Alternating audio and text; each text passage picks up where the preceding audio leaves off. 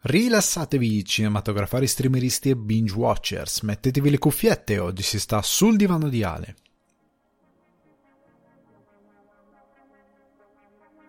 Il pezzo che sentite in sottofondo è So There Are No Fuck Buddies di Sibau e io sono Alessandro Dioguardi, trascendentale presentatore di Sul Divano di Ale, che vi ricordo potete trovare su Spotify, iTunes o Apple Podcast, Google Podcast, Deezer, Amazon Music e Budsprout. Se volete supportare Sul Divano di Ale l'email di espansione per un giardino zen migliore, potete farlo offrendomi un cappuccino su buymecoffee.com slash sul divano di Ale.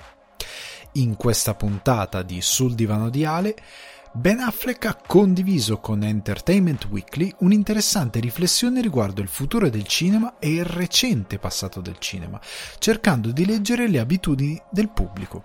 Parliamone. Spazio anche alle vostre domande e su una vostra invettiva riflettiamo insieme su A24, casa cinematografica che si impone al risorgimento dello Star System divenendo sinonimo di garanzia per le proprie produzioni, portando spettatori alla loro corte. Passando alle recensioni vi parlo di The Tender Bar, film con Ben Affleck a bucare lo schermo incarnando lo zio cool di un futuro scrittore. Netflix invece ci propone un film che avrebbe necessitato di una buona penna. Mother slash Android. In chiusura vi porto alla corte del Macbeth di Joel Cohen. Chiacchiere, domande e argomenti frizzantini vi aspettano in questa puntata di Sul divano di Ale. Ragazzi, bentornati e bentrovati sul divano di Ale. Eh, come sempre sono molto contento di avervi qui con me, sono eh, molto euforico per alcune situazioni che si dipaneranno nel corso del 2022. Ho smaltito il Christmas Blues, del quale non vi avevo parlato settimana scorsa, vi avevo risparmiato da questa, da questa condivisione da chiacchiera introduttiva, cioè nel senso che eh, io non so se alcuni di voi capita, magari alcuni di voi odiano terribilmente il Natale come succede per molte persone, però io che sono un affisionato del Natale, a me che piace tanto, quando poi smonti l'albero, cioè la settimana in cui smonti l'albero, togli le decorazioni, togli tutto, ho il Christmas Blues, cioè la fine del Natale, fine delle feste, è finito il periodo migliore, quindi boh, eh, ho, ho, qualche giorno in cui è, è un po' tutto in discesa perché anzi in salita perché faccio un po' fatica a riprendere a fare le cose perché stavo bene lì dove stavo nelle festività. Però ecco un po' di questa tristezza post, post fine feste. Però sono ripartito eh, alla grande. Non sono ancora stato al cinema a vedere ehm, un film in sala eh, che mi interessa parecchio. Cioè ancora non c'è stato questo primo evento diciamo del 2022 che è sempre importante iniziare bene l'anno con un film che ti piace tanto che vuoi eh, vedere in sala. Credo lo farò nei prossimi giorni anzi questa settimana quasi sicuramente andando a vedere Scream perché è uscito Scream e io sono un grande fan della saga di, eh, di Wes Craven quindi ve ne parlerò sicuramente settimana prossima sicuramente mi farò questa eh, bella visione in sala perché non vedo veramente l'ora eh, però al di là di questa cosa, vi chiedo scusa per la mancata live. Ci doveva essere la prima live del 2022 su Twitch non c'è stata, non c'è stata perché sono andato a fare la terza dose e la terza dose ha questa caratteristica particolare, è un po', eh, non so se dire, per mia esperienza è stata pesante tanto quanto la seconda dose,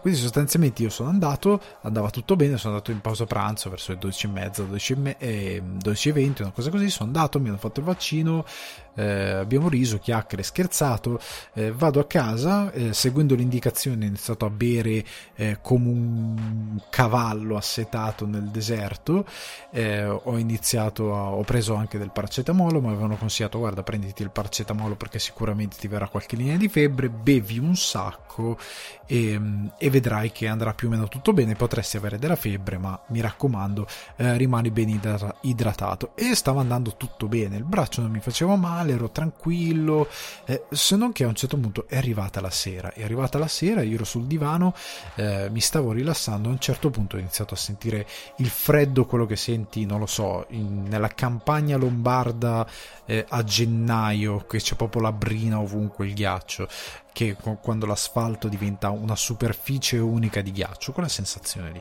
E, e, eppure avevo 74 play da addosso e, e, a quel punto ho capito che non è che avevo freddo, era arrivata la febbre.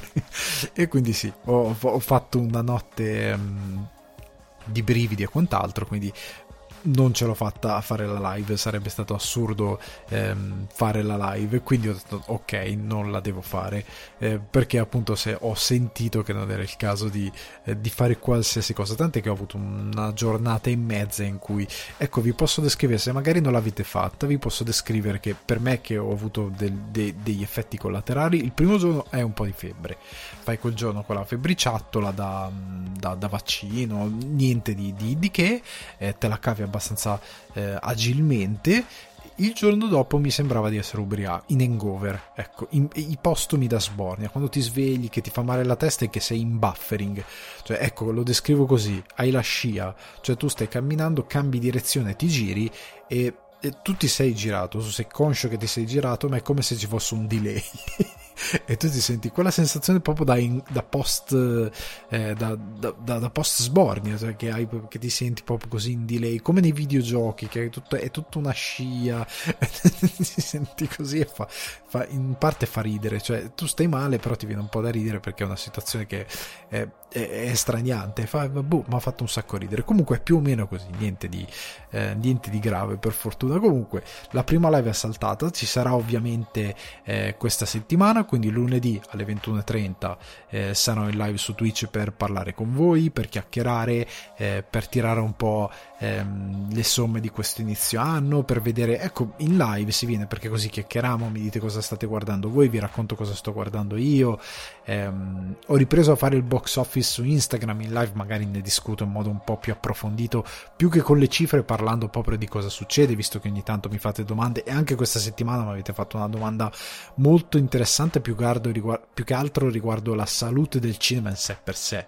Ecco, quindi si fanno queste cose. Poi, se voi avete delle domande eh, che sono più da live perché si può discutere, eccetera, eccetera, si può farlo. È, è quello che si può fare in live. Poi, ovviamente, su Instagram, se mi seguite già, eh, qualora non mi seguiste Alessandro underscore di Ugualdi se mi volete proporre delle cose che dite.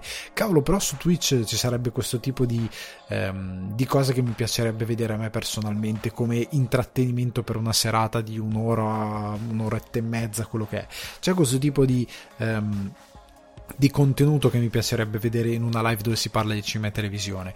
Potete anche proporre delle idee, dare dei feedback, sono sempre ben accetti perché è il modo appunto per portare al pubblico qualcosa di interessante, oltre che inventarsi qualcosa che prossimamente tenderò ad inventarmi eh, anche per Twitch. Eh, sempre parlando di Twitch e di progetti, siccome alcuni di voi mi hanno scritto perché seguivano anche il podcast di gaming, il podcast di gaming tornerà. Eh, spero questa settimana, se non questa settimana eh, settimana prossima. Comunque tornerà, ho già eh, scalettati un paio di argomenti. Eh, per il podcast di gaming avrà un formato diverso il podcast di gaming in, in alcuni casi parlerò di, eh, di, news in alcuni casi parlerò di cioè di news magari di una news ben specifica che mi ha eh, colpito, che mi sta interessando, eh, che è calda in quel momento. E il destino di quel podcast sarà molto similare a quello di mm, ormai le recensioni di Sul divano di Ale, nel senso che parte di quei podcast andrà a finire anche come contenuto video sul canale L'Arcade di Ale, che c'è su YouTube, che per ora era in stasi, però prossimamente probabilmente ca- mm, farò un upload di questi contenuti, eh, ovviamente con eh, una post produzione diversa perché c- essendoci io in video ci sarà anche qualcos'altro in video, quindi se parlo di un videogioco specifico ci sarà qualche immagine eh, di gameplay, di trailer, l- il solito tipo di eh, montaggio diciamo che si applica a un mezzo videoludico. Eh, quindi sono queste piccole novità che sicuramente troverete su Twitch, farò qualche live in più dove giocherò qualcosa, quindi Fate conto che ci sono queste piccole novità per chi segue ehm, i contenuti legati al gaming. Parlando del divano, stay tuned perché sono sempre cose in lavorazione quindi arriveranno altre cose. Come avrete visto si è aperto anche il canale um, Twitch di Cinefax. Si è, si è fatto una live zero una live diciamo eh, di prova assoluta che non trovate comunque sul canale Twitch perché eh, Twitch ci ha gabbato. Twitch ci ha gabbato e quindi non è in pass broadcast però le prossime saranno tutte in pass broadcast ovviamente come dovrebbero essere. Siamo stati gabbati dai setup um, iniziali. Sono stato gabbato dai setup iniziali di Twitch che al 140 controllo sembravano tutto perfetto, ovviamente mi è sfuggita una cosa che non era come doveva essere però fa niente, non, non, è successo niente, i contenuti miglioreranno sempre, ovviamente non ci sono solo io, ci sono i ragazzi della redazione, si parla di tanto cinema insieme, quindi passate, qualora non siete già passati, comunque passerete, vedrete le molte pubblicità tramite mh, i canali social di Cinefax. Eh, mi è stato fatto questo bel piacere di eh, darmi la possibilità di mh, gestire diciamo la parte Twitch di Cinefax io lo faccio con molto piacere e si farà sempre con più ambizione. Ma veniamo a quello che è il divano questa settimana, perché questa settimana abbiamo qualche newsettina da discutere, buttata lì, ehm, degli argomenti un po' più corposi e poi un paio di vostre domande che ho trovato molto interessanti. Allora, partiamo da due newsettine. La prima è stato dato il rating di The Batman, oltre al fatto che si parla, ah ma lo rinvierete, non lo rinvierete. Allora, per ora lo studio si trova in una situazione in cui è piuttosto sicuro di mandarlo al cinema nella data in cui è stato destinato per il cinema, anche perché questa mm, variante, le situazioni che sta creando sembrano molto gestibili sembrano apparentemente, quindi non credo ci sarà necessità di eh, portare il cinema nuovamente a svuotarsi, portare il cinema nuovamente a chiudersi, soprattutto considerando i numeri che ha continuato a fare No Way Home fino a um, settimana scorsa, dove praticamente ha incassato ancora 30 milioni. 30 milioni di incasso è un incasso medio buono d'esordio di un film all'inizio della riapertura e anche quest'estate i film che incassavano bene facevano un esordio di 30 milioni, eccetto i super blockbusteroni tipo Fast 9 che ha fatto degli incassi della Madonna o Black Widow, però gli altri film di eh, medio budget, medio al- budget medio alto o comunque produzioni che venivano da nomi che erano andati bene, tipo A Quiet Place o Candyman, 30 milioni era il loro ground di, di partenza per dire ok sta andando bene e considerate che comunque nessun altro film che è in sala, che non è un blockbuster e che potrebbe mirare a quelle cifre, non arriva a mirare a quelle cifre. Quindi è comunque un ottimo risultato, vuol dire che la gente sta andando comunque al cinema, quindi The Batman potrebbe non slittare e rimanere esattamente dov'è per co- quanto riguarda la distribuzione in sala, anche perché è un evento talmente tanto atteso, secondo me, che la gente andrà comunque in sala, eh, sarà meno spaventata, non è come, ehm, ecco, poi si parlerà di alcuni film che sono arrivati in sala e il pubblico era piuttosto tiepidino, non gliene importava molto, è andata, non è andata, ma chi se ne frega, cioè non, sta- non avrà sicuramente quel tipo di accoglienza, quindi c- non credo lo rinvieranno, spero, non sembrano esserci avvisaglie di rinvii. Per quanto riguarda il, um, il PEGI, il PG, eh, è stato messo come PG-13, quindi non vietato ai minori, eh, semplicemente consigliata la presenza di un pubblico adulto, però non è vietato ehm, ai minori. Ora, tanti hanno detto, ah, questo Cavaliere Oscuro non è così oscuro, ma perché ragazzi? Vi aspettavate un Batman rated R? Eh, a me sembrava abbastanza chiaro che non sarebbe stato rated R. Ci sono dei toni ehm, che tendono di più. Abbiamo visto quest- questo enigmista come più tendente al serial killer con dei toni piuttosto scuri, però stiamo sempre parlando di Batman. Anche nel fumetto, per quanti toni oscuri ci siano, non andiamo mai nel morto ammazzato squartato, cioè il più cruento credo sia il Joker e le morti che infligge il Joker sono sempre a volte ti fa paura con quello che non ti viene mostrato e quando ti viene mostrato qualcosa è sempre una facciona col sorriso deformato, i denti gialli squadrati o comunque i denti storti. E comunque sono delle morte raccapriccianti ma non cose da eccessivamente eh, esplicite, cioè non ci sono sangue, budella, quindi Batman non è quel tipo di prodotto. Quindi non ho ben capito cosa ci, c'è stato da meravigliarsi. Mi aspettavo un PG-13. Non è, questo non è Logan, non è um, un Deadpool che può aspirare a rated R con eh, dei contenuti con una violenza visiva molto esplicita, non è quel tipo di eroe. Quindi è chiaro che sare- era chiaro sarebbe stato PG-13 nonostante spinga su un racconto più verso il thriller noir e il neo noir piuttosto che verso un racconto puramente di intrattenimento. Però ecco siamo sempre lì, è sempre Batman, quindi non meravigliamoci di cose che non meritano... Oh, il Cavaliere Oscuro non è così oscuro, ma perché Nolan ha fatto un film rated R? Non ho capito, era vietato in minore. Cosa si vedeva di così esplicito?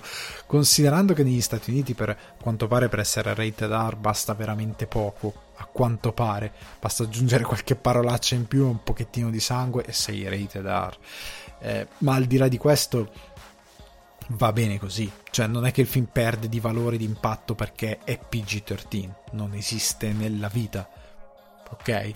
Quindi staremo a vedere. Io comunque lo sapete, è uno dei film dell'anno per me, cioè che aspetto, uno dei film che aspetto di più quest'anno, quindi staremo a vedere. Altra news che mi ha destabilizzato, ne parlavo giusto settimana scorsa, i film che aspetto tanto, Turning Red di Pixar, non arriverà in sala. Non arriverà in sala, io mi sono chiesto perché, come hanno fatto molti altri, tra l'altro non sono stato l'unico, perché Disney Pixar o meglio, perché Disney odia la sua divisione Disney Pixar e quindi la Pixar? Cioè, non l'ho ben capito perché tutti i film di Pixar, con una scusa o con l'al- per una scusa o per un'altra, finiscono in digital delivery, in VOD, diciamolo così, ecco, più che digital delivery è sbagliato, in VOD, quindi in streaming, direttamente su Disney Plus. E io non me ne faccio una ragione. Perché incanto al cinema c'è andato. Porca miseria c'è un double standard? Perché andando anche indietro anche Raya è andato al cinema. Raya è andato al cinema in formula ehm, se non ricordo male ibrida come quella di Black Widow. Quindi o te lo compravi a 20 e passa euro su Disney Plus o te lo andavi a vedere al cinema ma è uscito comunque in sala. Qua a Dublino era in sala. E io mi sono chiesto perché? Perché?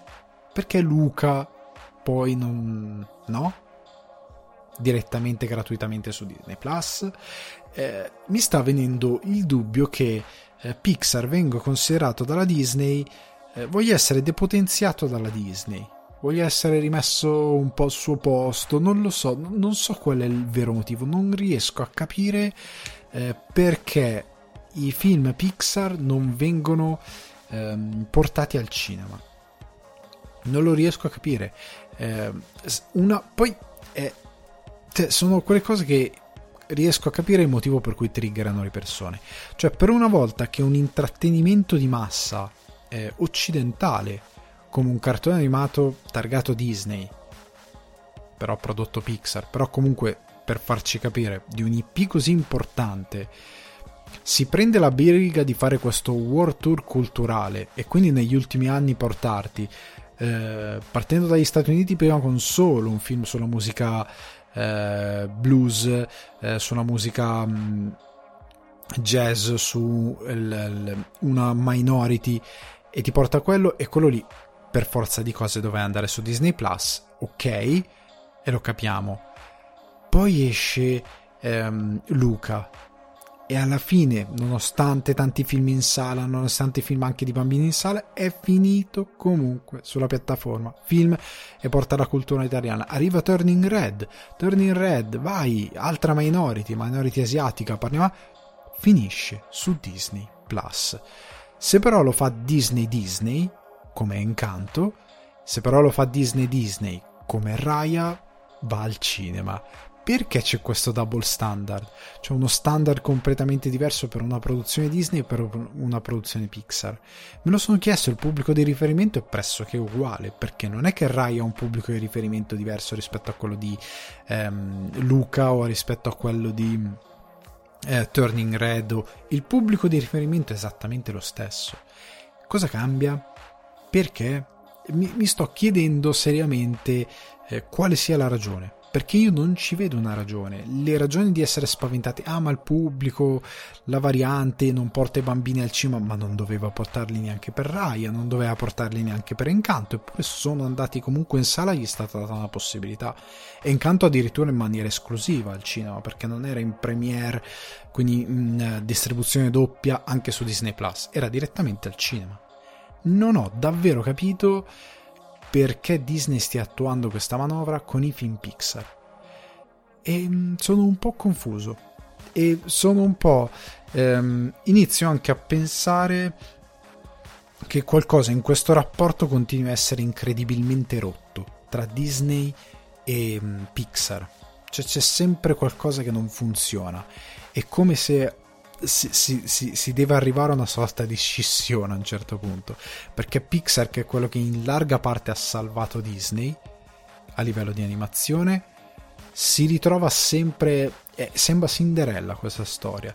Disney rappresenta le, le, le, sorellastre, la matrigna e Pixar è Cenerentola nello scantinato che fa le cose incredibili ma piattaforma. Al cinema non ci vai. Mi sembra un po' questa storia.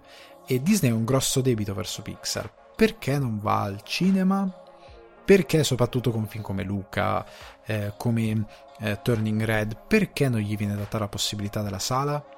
Perché se a uscita di Turning Red la gente sarà comunque andata al cinema, Disney avrà perso un'ennesima possibilità eh, di dare valore a quella che è una delle loro produzioni. E secondo me un po' ha tolto la possibilità di creare determinati miti portando i bambini al cinema. Perché l'evento del cinema cre- dà un'enorme cassa di risonanza eh, a quello che è un film d'animazione. E secondo me è un po' un dispetto volontario o involontario ma è un dispetto c'è qualcosa che va va chiarito sotto questo punto di vista. E ehm, non lo so, sono veramente confuso.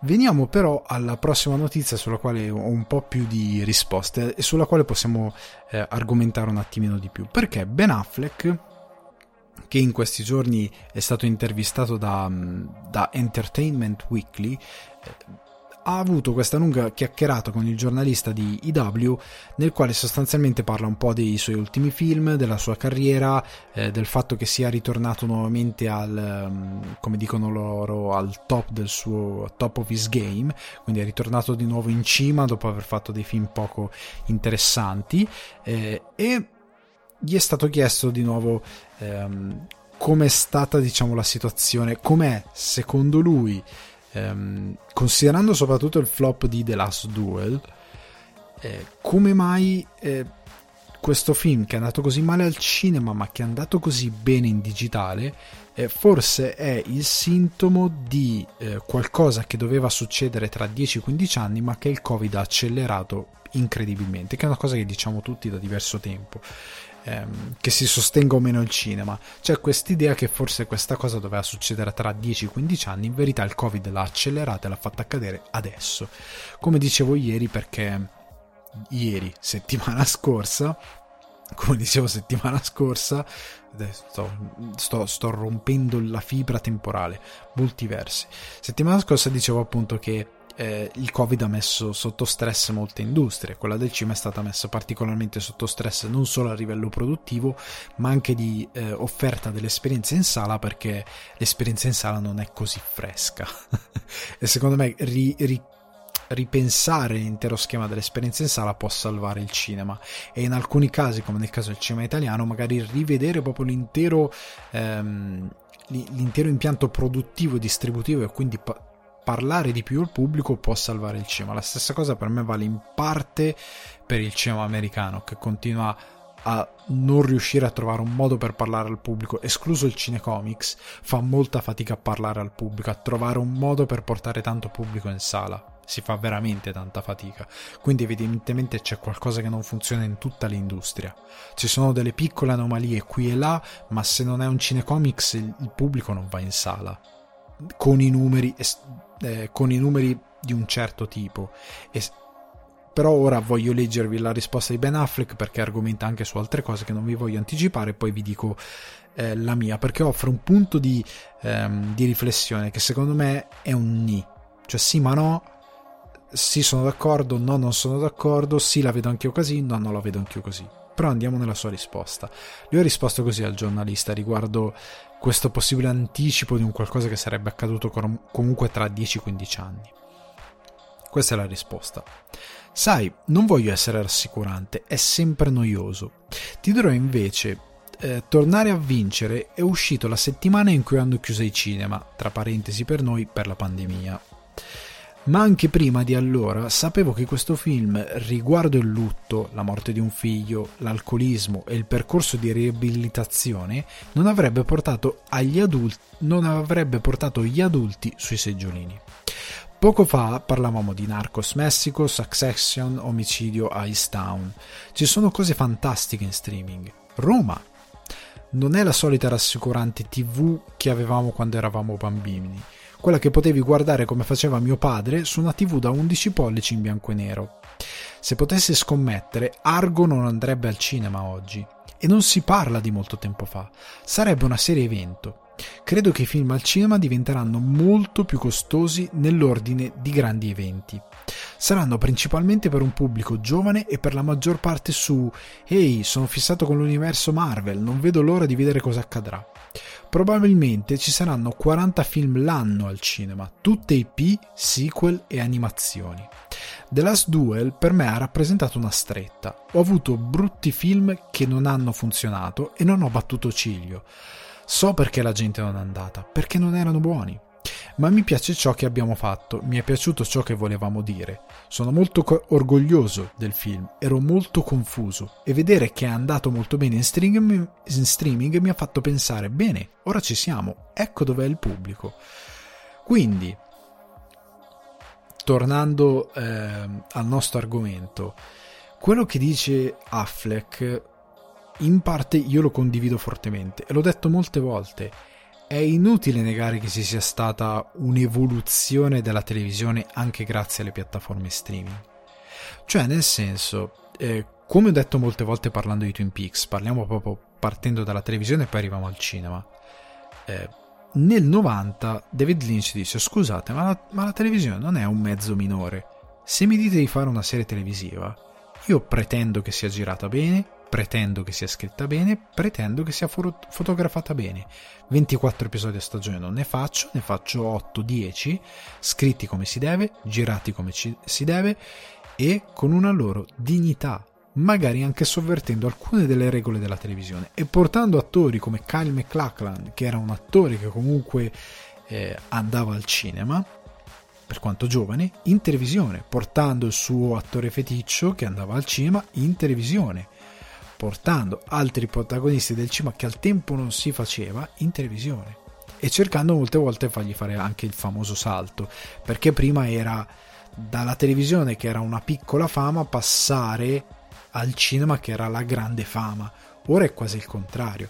Cioè ora la grande fama è magari il film Marvel, il cinecomics o un film di Wes Anderson o un film di mm, perché è tornato lo Star System, ma ne parleremo dopo, un film di XYZ per, un, un, um, per avere una grossa cassa di risonanza, però principalmente gli attori vogliono essere eh, in serie televisive perché l'attenzione del pubblico si è spostata, perché la TV ha imparato finalmente quella lezione, anche se in parte la sta perdendo, ma questa è un'altra storia, e um, è tornata a fidarsi molto di più delle serie televisive. Lui ne cita alcune che erano discusse all'interno dell'articolo come Narcos Messico, Succession, Omicidio Ice Town, eh, ce ne sono moltissimi, poi lui cita Roma come una produzione ehm, cinematografica su una piattaforma streaming, però ecco, quello che lui vuole dire non è più la televisione come si dice, come aveva fatto Lynch nel 90, rassicurante che tu ti mettevi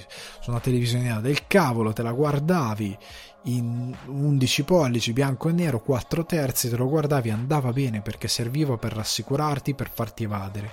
Ora stiamo parlando di show televisivi eh, che hanno anche ambizioni di regia, che hanno ambizioni di fotografia, di messa in scena, che hanno una scrittura molto curata. Eh, anche le sitcom si sono spostate. Prendete Ted Lasso, Mythic Quest, che fanno parte di una nuova wave di sitcom più complesse sia dal punto di vista della produzione, della production value della regia, degli attori, ma anche eh, sia dal punto di vista di come è stato reinterpretato quel genere per la nuova televisione. Eh, ora un attore come Michael Keaton, che era risorto con un film come Bird, Birdman, arrivando di nuovo al grande pubblico, è tornato in televisione, fa, cioè è tornato, è andato in televisione e fa Dopesick quando per un certo periodo è stato estromesso da Hollywood perché è scomparso, perché non ha più lavorato, non avrebbe fatto molto volentieri delle piccole serie televisive di questo tipo. Non sarebbe andato in televisione, sarebbe stato tornare indietro. Poi magari ha fatto qualcosa che io mi sono perso, però non credo. Comunque eh, non sarebbe andato in televisione. Ora si va in televisione mo- molto volentieri. Nicole Kidman, George Clooney, è pieno di attori di prima fascia che non ci saremmo mai sognati di vedere in televisione che ora fanno TV. Quindi c'è stato questo, questo cambiamento di pubblico che è partito prima del Covid. È partito senza scherzare dieci anni fa, ma è partito ancora prima, cioè ehm, Breaking Bad, True Detective, cioè stiamo parlando di 2012, quindi eh, primi anni eh, 10 degli anni 2000. Ok, stiamo parlando di quel periodo lì. La televisione ha iniziato ad avere quella primavera in quel periodo lì di risorgimento e che ha iniziato a tirare nomi importanti Hollywood negli ultimi 5, 6, 7 anni. Ma c'era un processo in corso. Arrivando al cinema, eh, la sua riflessione ehm, riguarda il fatto che sostanzialmente lui dice per come si muove il mercato adesso, Covid o non Covid, però i numeri ci dicono che un film come The Last Duel, che secondo me è stato pubblicizzato malissimo, ma un film come The Last Duel, che solo per Adam Driver porterebbe un sacco di gente al cinema, non tanto per il nome Ridley Scott, più che altro per il cast, bisogna dire la verità. Solo per questa cosa ehm, avrebbe qualche anno fa avrebbe avuto un buon successo di botteghino. Che sia stato il Covid, che secondo me è un, è un grande fattore, che sia stato il fatto che è stato pubblicizzato molto male, perché poi The Last Duel la gente l'ha visto e ha detto è bellissimo, io lo devo ancora vedere tra l'altro, eh, sempre per quella storia che io, ecco, io sono all'antitesi di questo ragionamento, nel senso che io i film in streaming faccio fatica a vederli perché sono lì non hanno l'evento del fatto di andare al cinema. Io sono un viziato, a me piace andare al cinema, vederli al cinema, all'evento, uscire di casa. Mi piace proprio quell'esperienza lì. Ovviamente non un bel cinema, però adoro l'esperienza dell'andare in sala, mi piace quella cosa lì. Il fatto di avercelo sul divano a casa mm, to- mi toglie un po' il gusto di vederlo, mi, mi depotenzia l'attesa, mi depotenzia la voglia di farlo, eh, mi sento distratto dall'ambientatore, non, non mi sento nel setting giusto, quindi io sono un po' all'antitesi di questa esperienza. Tuttavia vedo un sacco di film a casa. Eh, però al di là di questa cosa, eh, The Last Duel il pubblico l'ha recepito molto bene, l'ha visto molto bene a casa e l'ha dovuto comunque pagare. Perché ragazzi prima che arrivi gratis eh, diciamo sulla prima che lo mette Disney Plus lo puoi vedere con l'abbonamento se ti vuoi noleggiare su Apple TV o quant'altro un film come The Last Duel ti volano 16 euro. Cioè ti volano 16-17 euro a volte per il noleggio per il noleggio. Oppure a volte dicono acquistalo a 17 euro sarà per sempre tuo. Sì ok ma siccome per un grosso periodo è a noleggio, se io devo spendere quei soldi, io vado al cinema. Cioè, non è che c'è, non c'è neanche una convenienza economica, perché come per i videogiochi, che li compri in digitale e li compri in fisico al negozio costano uguale, uguale identico, ehm, il cinema fa la stessa cosa. Ti vuoi vedere il film a noleggio? Che il noleggio sostanzialmente è pagare un biglietto al cinema. Te lo vuoi vedere a noleggio? Costa 16 euro più del cinema o comunque se ci metti lo sbattimento e andare al cinema e, e, e pagare un biglietto siamo lì. Quello è. Stai pagando è un po' come il cibo portato a casa. Non te lo sei andato a mangiare al ristorante ma devi pagare il rider devi pagare il fatto che non è eh, te lo portano qualcuno a casa che non è impiattato come si deve che non lo mangi alla temperatura giusta. Devi pagare determinate cose. La stessa cosa è per il film passatemi il paragone per farvi capire perché il prezzo, eccetera, eccetera, ok? Eh? Eh, sto alleggerendo. Comunque la stessa cosa, tu lo porti, eh, te lo noleggi sulla tua piattaforma Apple TV, YouTube, quello che è, paghi quei... Eh, ho visto diversi film a noleggio a 16 euro eh, oppure alcuni ti viene imposto l'unica opzione è l'acquisto finché non viene distribuito per accordi su qualche piattaforma streaming lo devi comunque pagare 16-19 euro è come se ti compri il Blu-ray e allora eh, scusatemi se è al cinema, se io ho la scelta, me lo noleggio a 15 euro, 16 euro perché ho visto che i prezzi sono quelli, o vado in sala e mi faccio lo sbattimento di farmi 20 minuti, 30 minuti per andare al cinema, ok? Che questo è un tempo ideale. Capisco che poi in Italia c'è chi mi dice, eh ma il cinema buono io ce l'ho a 40 minuti. Io parlo di una situazione normale, ok? Che poi mezz'ora, 40 minuti siamo lì, non è nulla di tragico. Comunque, ehm, quelli tragici sono quelli che mi dicono ho il cinema un'ora e mezza di macchina, quello di, è più tragico, ecco, per capirci. Però ecco, se tu devi fare un... io devo fare un bilancio tra le due cose, esco e me lo vado a vedere in sala, preferisco onestamente, piuttosto che vedermelo in streaming, preferisco molto, a meno che per una questione di causa di forza maggiore non sia impossibilitato a farlo, però se devo proprio scegliere vado in sala, non c'è questa grossa differenza. Il punto qua io credo che lui abbia guardato i dati del cinema, essendo un uomo che vive di cinema e fa cinema perché è un bravissimo sceneggiatore, un bravissimo regista.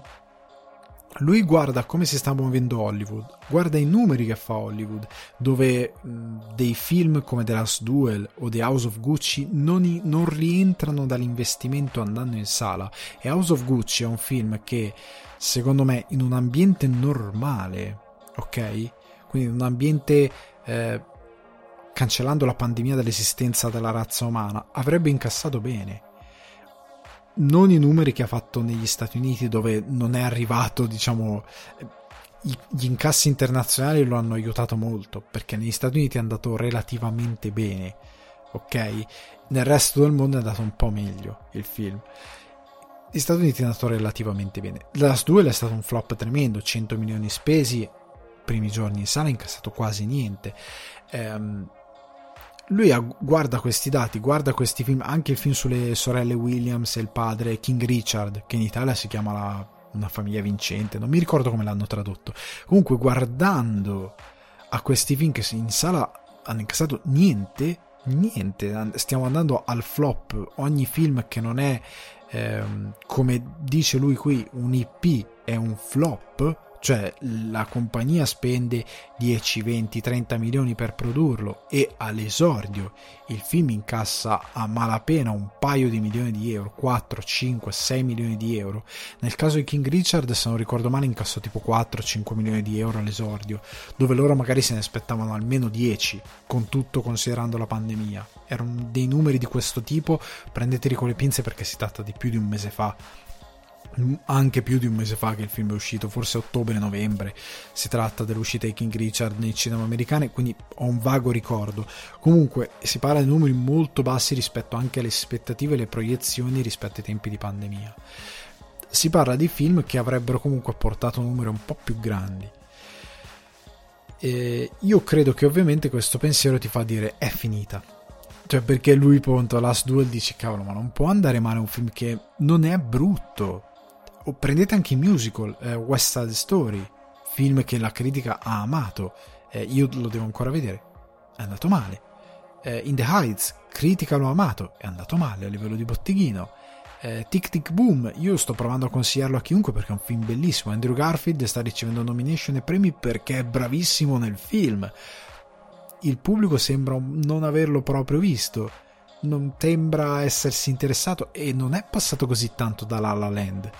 Io chi subito ha iniziato a dire le nuove generazioni, il musical, ma La La Land è uscito pochi anni fa, non è uscito 15 anni fa La La Land, 20 anni fa, è uscito da poco in sala. Cioè, eh, si tratta di pochi anni, ci sono ancora i meme dell'Oscar sbagliato. Eh, quindi parliamo di un presente piuttosto vicino allo stesso modo appunto però eh, Affleck dice Argo che non è un film vecchissimo non sarebbe andato al cinema ma sarebbe diventato per come ragionano le produzioni secondo lui ora una serie limitata. Non sarebbe andato al cinema. O forse sarebbe diventato un film per qualche piattaforma streaming. E qua oggi io vi porto tre film che sono tre film da piattaforma streaming nonostante eh, Macbeth sia andato anche in sala, non in Italia ma all'estero, qua in Irlanda era in sala, negli Stati Uniti credo abbia avuto una piccola run in sala, però eh, The, Tender Bar no, The Tender Bar forse è andato direttamente su, eh, su Prime Video, non sono sicuro. Eh, sta di fatto che si parla di film da piattaforma streaming e nessuno di questi è un film di grande intrattenimento con budget da 200-250 milioni. Non nessuno di questi è quel tipo di film. Ok? Quindi Affleck giustamente guarda il suo lavoro, guarda come ragiona Hollywood e dice: Eh, vabbè, eh, si diventerà un po' forse come il teatro, o forse semplicemente eh, diminuiranno i cinema. Probabilmente, questo lo aggiungo io, perché per avere 40 film l'anno al cinema significa che il, la struttura cinema non può essere forse così diffusa perché gli eventi sono un po' più piccoli e non può lavorare così tanto da permettere a tutti di avere quel tipo di, ehm, di attività perché forse non è così redditizia in numeri grandi a livello di presenza su un territorio. 40 film all'anno in sala, tutti appartenenti a Marvel, DC o quello che è, grosse IP, i videogame che stanno arrivando se funzioneranno al cinema.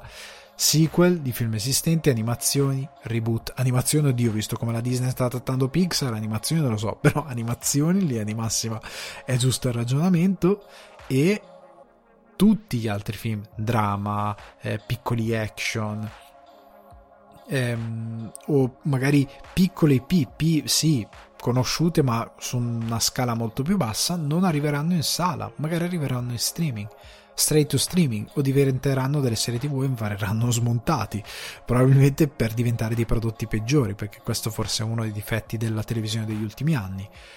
È una cosa plausibile. Io non la condivido in pieno, nel senso che per quanto vedo possibile questo scenario, eh, credo che, eh, come dicevo nella puntata scorsa, ha da passare nottata, cioè nel senso che dobbiamo capire a, a, fino a quanto dura la situazione attuale, dobbiamo capire poi come reagirà il pubblico dopo.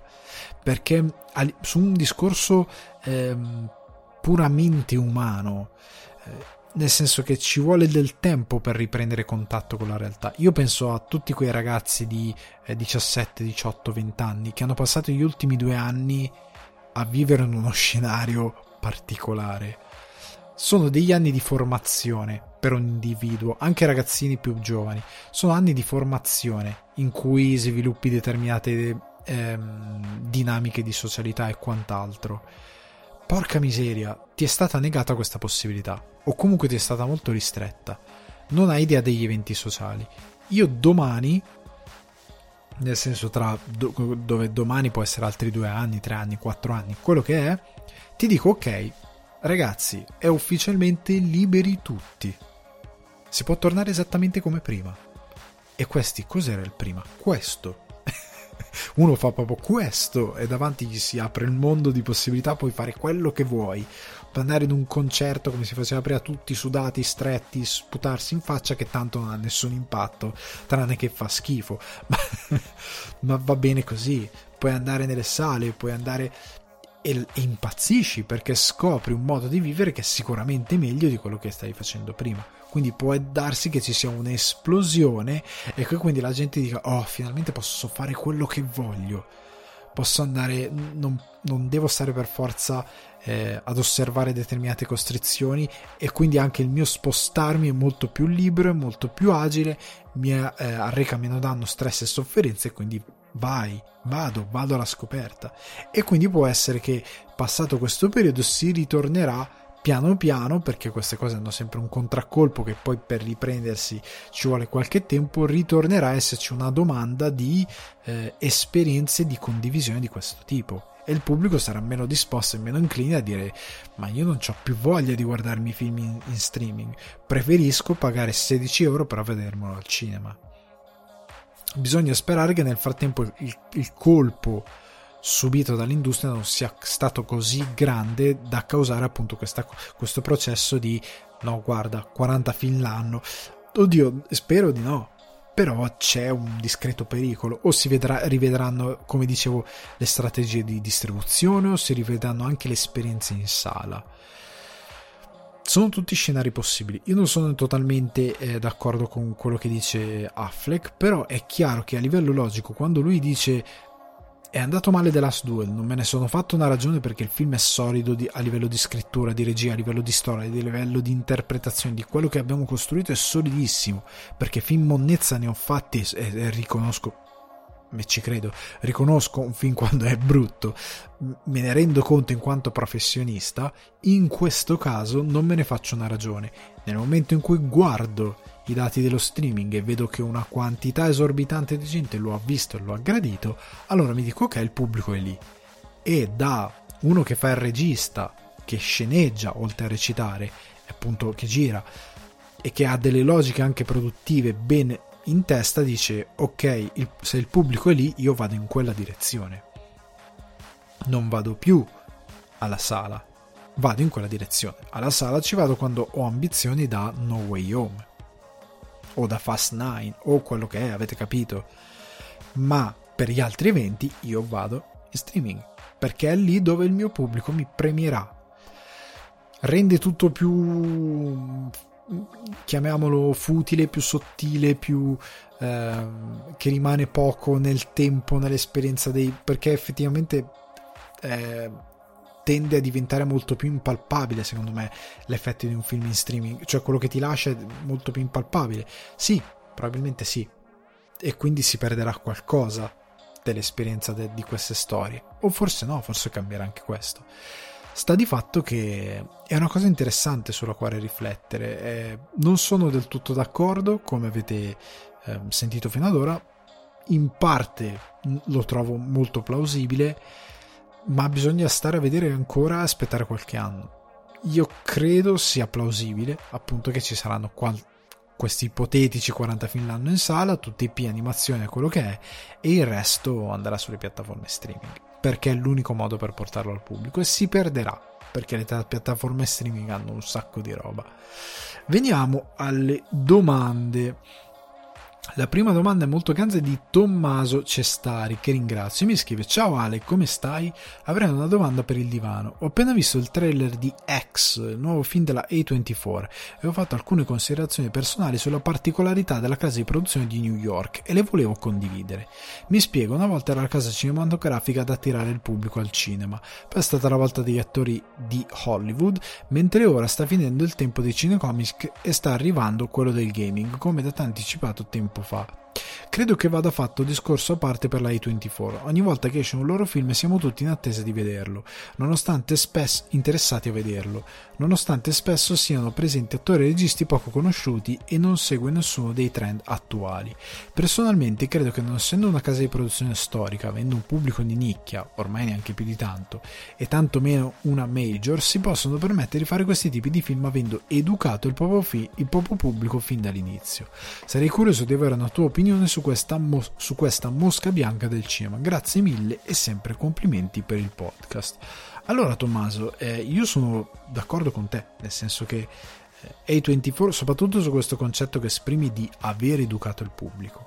Allora, facciamo un passo indietro, perché quello che tu dici è vero. Eh, prima funzionava così, film nuovo della MGM, cavolo, il pubblico va a vederlo, perché la MGM, film nuovo della Warner Brothers, cavolo, il pubblico va a vederlo, è un film nuovo della Warner Brothers, eh, film nuovo di Paramount, andiamo, un po' meno entusiasmo, ma andiamo. Comunque si parlava di case di produzione che avevano grandi loghi, grandi nomi, eh, grandi creativi che lavoravano per loro. Queste situazioni si sono ribaltate. Warner Brothers non fa dei film che funzionano e sono interessanti da molto tempo, cioè ne fa uno ogni tanto e con l'uno ogni tanto gli salva moltissimo della sua nomea, ne fa anche molti veramente brutti.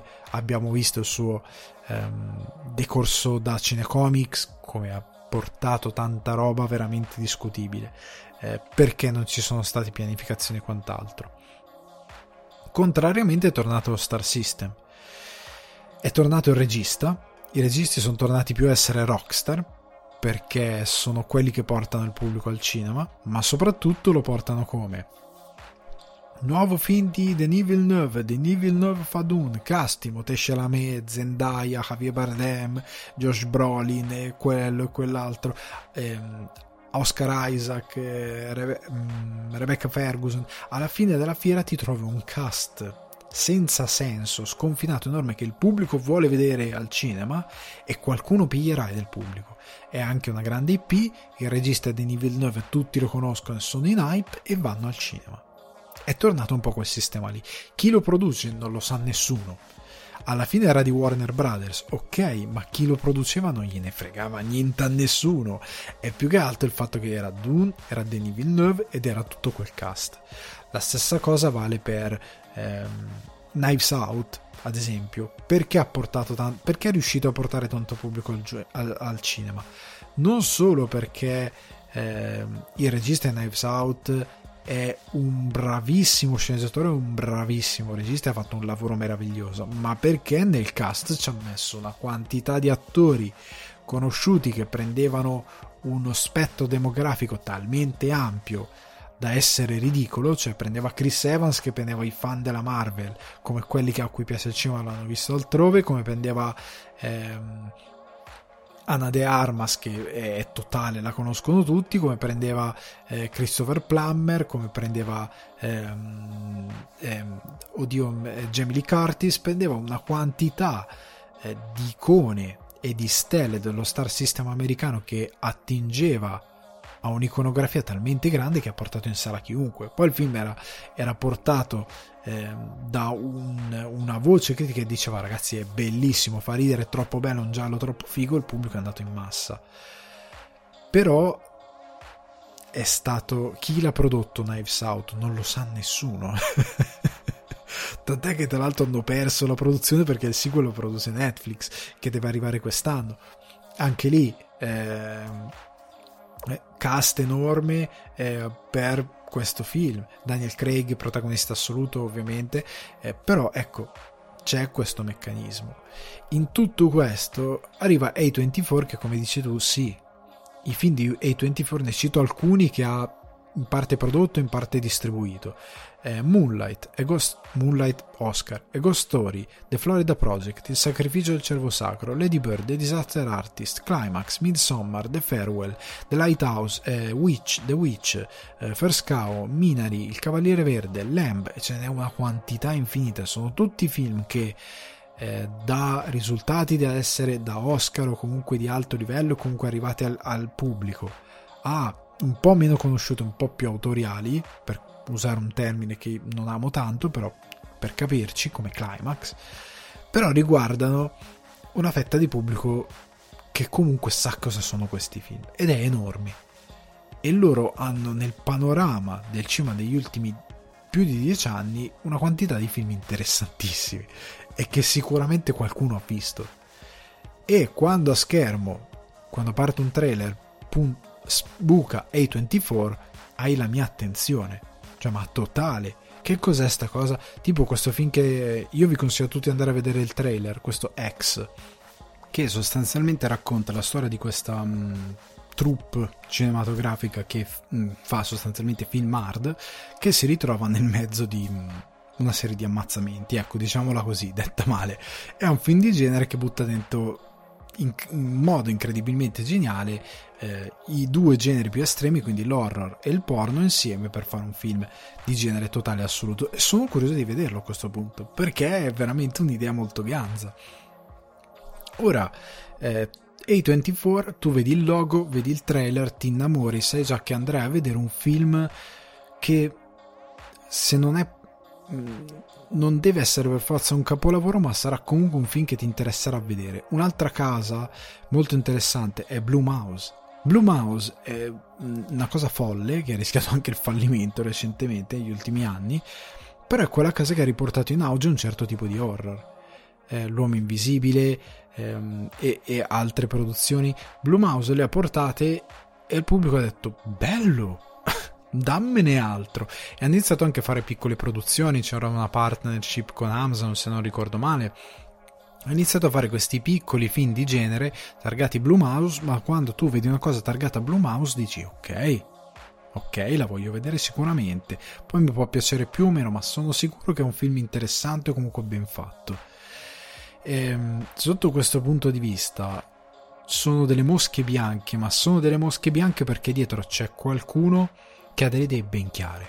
Ora, non voglio ritornare sul solito punto, ma Marvel perché funziona? Non tanto perché eh, il cinecomics era una cosa 100% destinata a funzionare perché era una cosa nuova, eh, perché era per il pubblico pop di massa un fenomeno che finalmente poteva prendere il cinema, non solo per queste ragioni, ma anche perché i cinecomics esistevano anche prima. i cinecomics eh, ci hanno provato a farli anche altri, vero Warner? Ma più che altro ha avuto alle spalle, perché Disney non sa fare niente sotto questo riguardo, ha avuto alle spalle l'idea di creare questi Marvel Studios, che, de, della quale Marvel aveva bisogno come il pane perché Marvel era in cattive acque.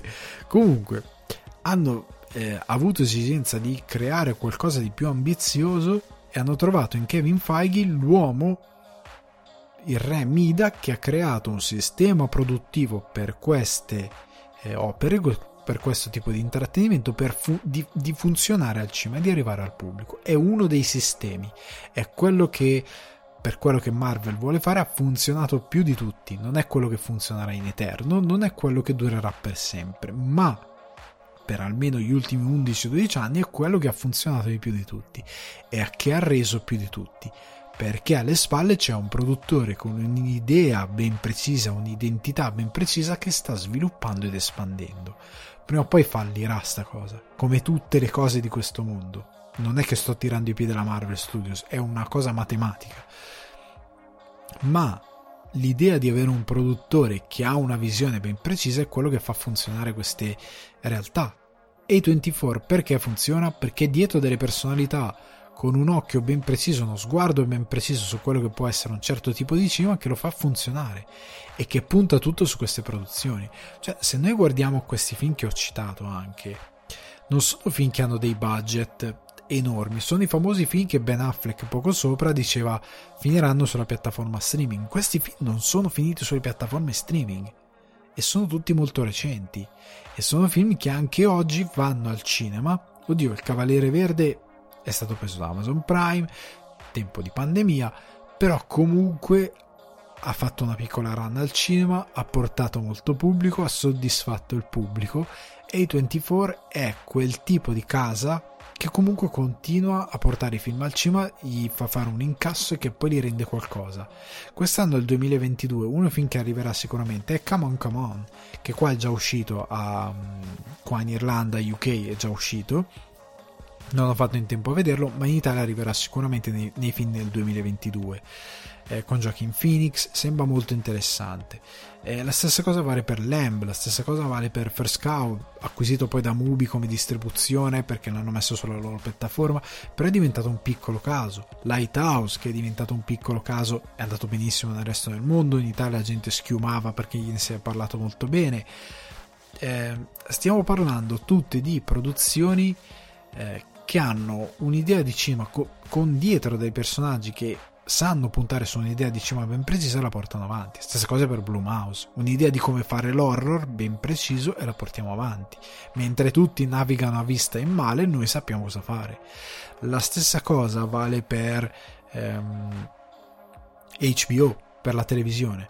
Perché HBO? Cioè HBO non ha degli show brutti, ha tutto al più uno show un po' mediocre però in linea di massima ha degli show che funzionano e sono molto solidi.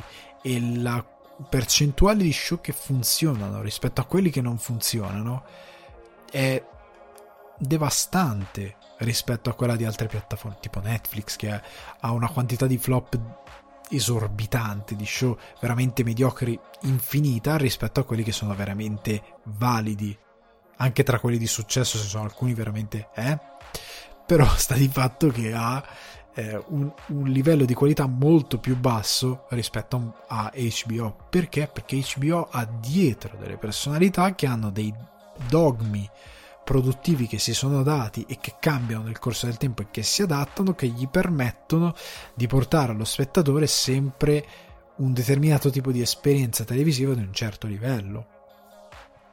È questo che fa funzionare secondo me questo tipo di mosche bianche. Cioè nel, nel, mm, nel cinema di oggi dove il pubblico non sa dove andare a parare e si affida principalmente ai cinecomics, ai cinecomics perché è la moda e secondo poi si affida a influencer, critici e quant'altro per trovare cosa vedere se non all'AP come diceva appunto Ben Affleck. In uno scenario di questo tipo dove, ci, dove il cinema comunque è in grossi guai perché se non fosse arrivato il cinecomics, voi pensate a Hollywood senza il cinecomics. Cioè pensate all'industria del cinema di oggi senza il cinecomics. è difficile dire cosa sarebbe successo.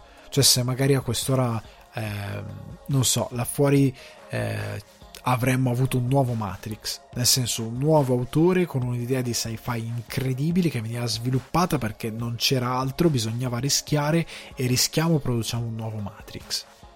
Nel senso, ripeto, non nel senso di quello che effettivamente hanno fatto un sequel, ma proprio un'idea folle sulla quale hanno investito perché si voleva cercare una cosa che strabiliasse il pubblico. Magari avremmo una cosa di questo tipo, ne avremmo 2, 3, 4, 5, magari no, perché prima il cinecomics non è che si stesse andando particolarmente bene al cinema, cioè non è che stavano venendo fuori delle ideone incredibili. Prendiamo eh, la nostra industria, che è più piccola, sì, ma molte volte per fare le cose incredibili non ti servono molto soldi. Knives Out non è che ha CGI, effetti speciali, ha una bellissima scrittura e una grandissima regia. I film A24 che possiamo vedere qui, e Ghost Story, eh, Florida Project, eh, Lady Bird, The Disaster Artist, eh, Midsummer, The Farewell. Sono tutti film che non hanno dietro dei budget sconfinati, hanno però del, una solida idea di cinema, una scrittura meravigliosa, delle, delle regie fatte con tutti i crismi c'è un'idea nel nostro sistema, prendendo il nostro piccolo ecosistema di cima, non c'è, non c'è neanche l'idea e quindi fa fatica molte volte anche a nascere qualcosa di ambizioso, non c'è neanche idea, non c'è il cinecomics, perché noi il cinecomics non ce l'abbiamo perché non, non ci appartiene molto e mm, non sappiamo cosa fare. Hollywood era un po' così, non sapeva dove andare a sbattere, con la differenza che ha comunque degli autori nuovi sempre che escono, o degli autori già consolidati che continuano a fare il loro cinema, però ecco, non c'era possibilità di avere un evento come quello del Marvel Cinematic Universe, cioè dei record incassi che vanno nell'ordine del miliardo di dollari tranne esce il nuovo 007, esce il nuovo Fast and Furious, non c'erano. Perché ecco appunto Fast and Furious continua ad andare avanti? Siamo arrivati ormai ai due capitoli conclusivi, quindi 10 e 11, per il semplice fatto che non c'è altro. Cioè la Paramount, che mi pare che produce Fast and Furious, se non fa Fast and Furious, va... cosa va a fare? Perché Mission Impossible a Tom Cruise vi è dato comunque possibilità? Perché è uno dei pochi che porta qualcosa che funziona a livello anche di P. Cioè che tu conosco meno Mission Impossible, se lo vai a vedere il film è bello. Cioè, de, soprattutto gli ultimi eh, della nuova saga, diciamo, sono incredibilmente belli.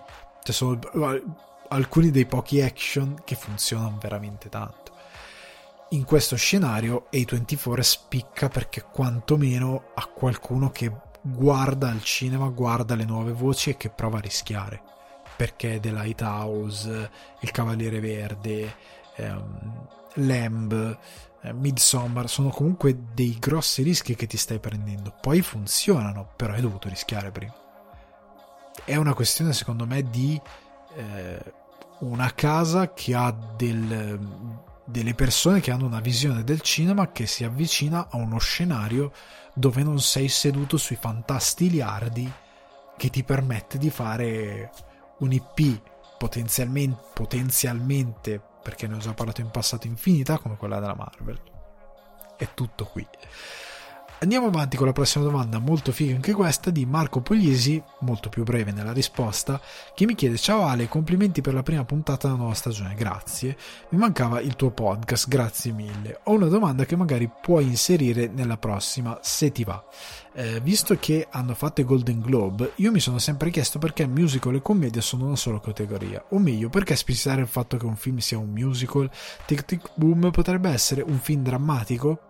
Grazie dell'attenzione. Allora, caro Marco, rinnovo i ringraziamenti per i bei complimenti e le belle parole che mi hai ehm, dedicato. Questa è un'annosa questione, nel senso non c'è una vera spiegazione. Eh, è stato un modo per accorpare due categorie che potevano eh, andare insieme, che generalmente il musical comunque è molto leggero, quindi ci può stare con la commedia, e anche perché ehm, sono due categorie che sono relativamente povere nel senso che di commedie molto brillanti da premio non escono così tante, questa è l'interpretazione che ti posso dare io, e i musical nemmeno. Cioè quest'anno tanta manna che si è stati fortunati e ne sono usciti almeno tre grossi. Eh, West Side Story, eh, Tic Tic Boom e In the Heights. Però quante volte capita? Cioè In the Heights è un mezzo rinvio perché doveva uscire l'estate, ehm, quest'estate è uscito un po' più tardi. Anzi, doveva uscire ancora prima perché io vedevo trailer di In the Heights forse al primo, primo anno di pandemia. Adesso non vorrei essere, eh, non vorrei dare informazioni sbagliate. Comunque, ehm, sono usciti se fai un premio una categoria musical quanti ne metti in nomination? Ce ne sono così tanti no? La stessa cosa per la commedia. Quanti film commedia commedia pura davvero belli sono usciti quest'anno? Non sono così tanti. Non sono davvero eh, così tanti, sono davvero pochi. Quindi tante volte si tende a accorparli. Se non mi ricordo male, agli Oscar non c'è neanche eh, miglior musical, c'è semplicemente eh, miglior canzone originale di un musical, miglior canzone originale o miglior canzone di un musical. Adesso non mi ricordo le categorie degli Oscar a memoria, però comunque non c'è tipo miglior musical. Um, c'è miglior commedia, ma non c'è miglior, com- miglior. No, oddio, mi sta venendo un lapsus. Sì, credo sia miglior commedia. Eh, però sta di fatto che eh, per i Golden Globe le hanno accorpate perché era conveniente farlo. Cioè non c'è una spiegazione ufficiale, la spiegazione è che era conveniente fare così, anche per una questione di fruizione della serata.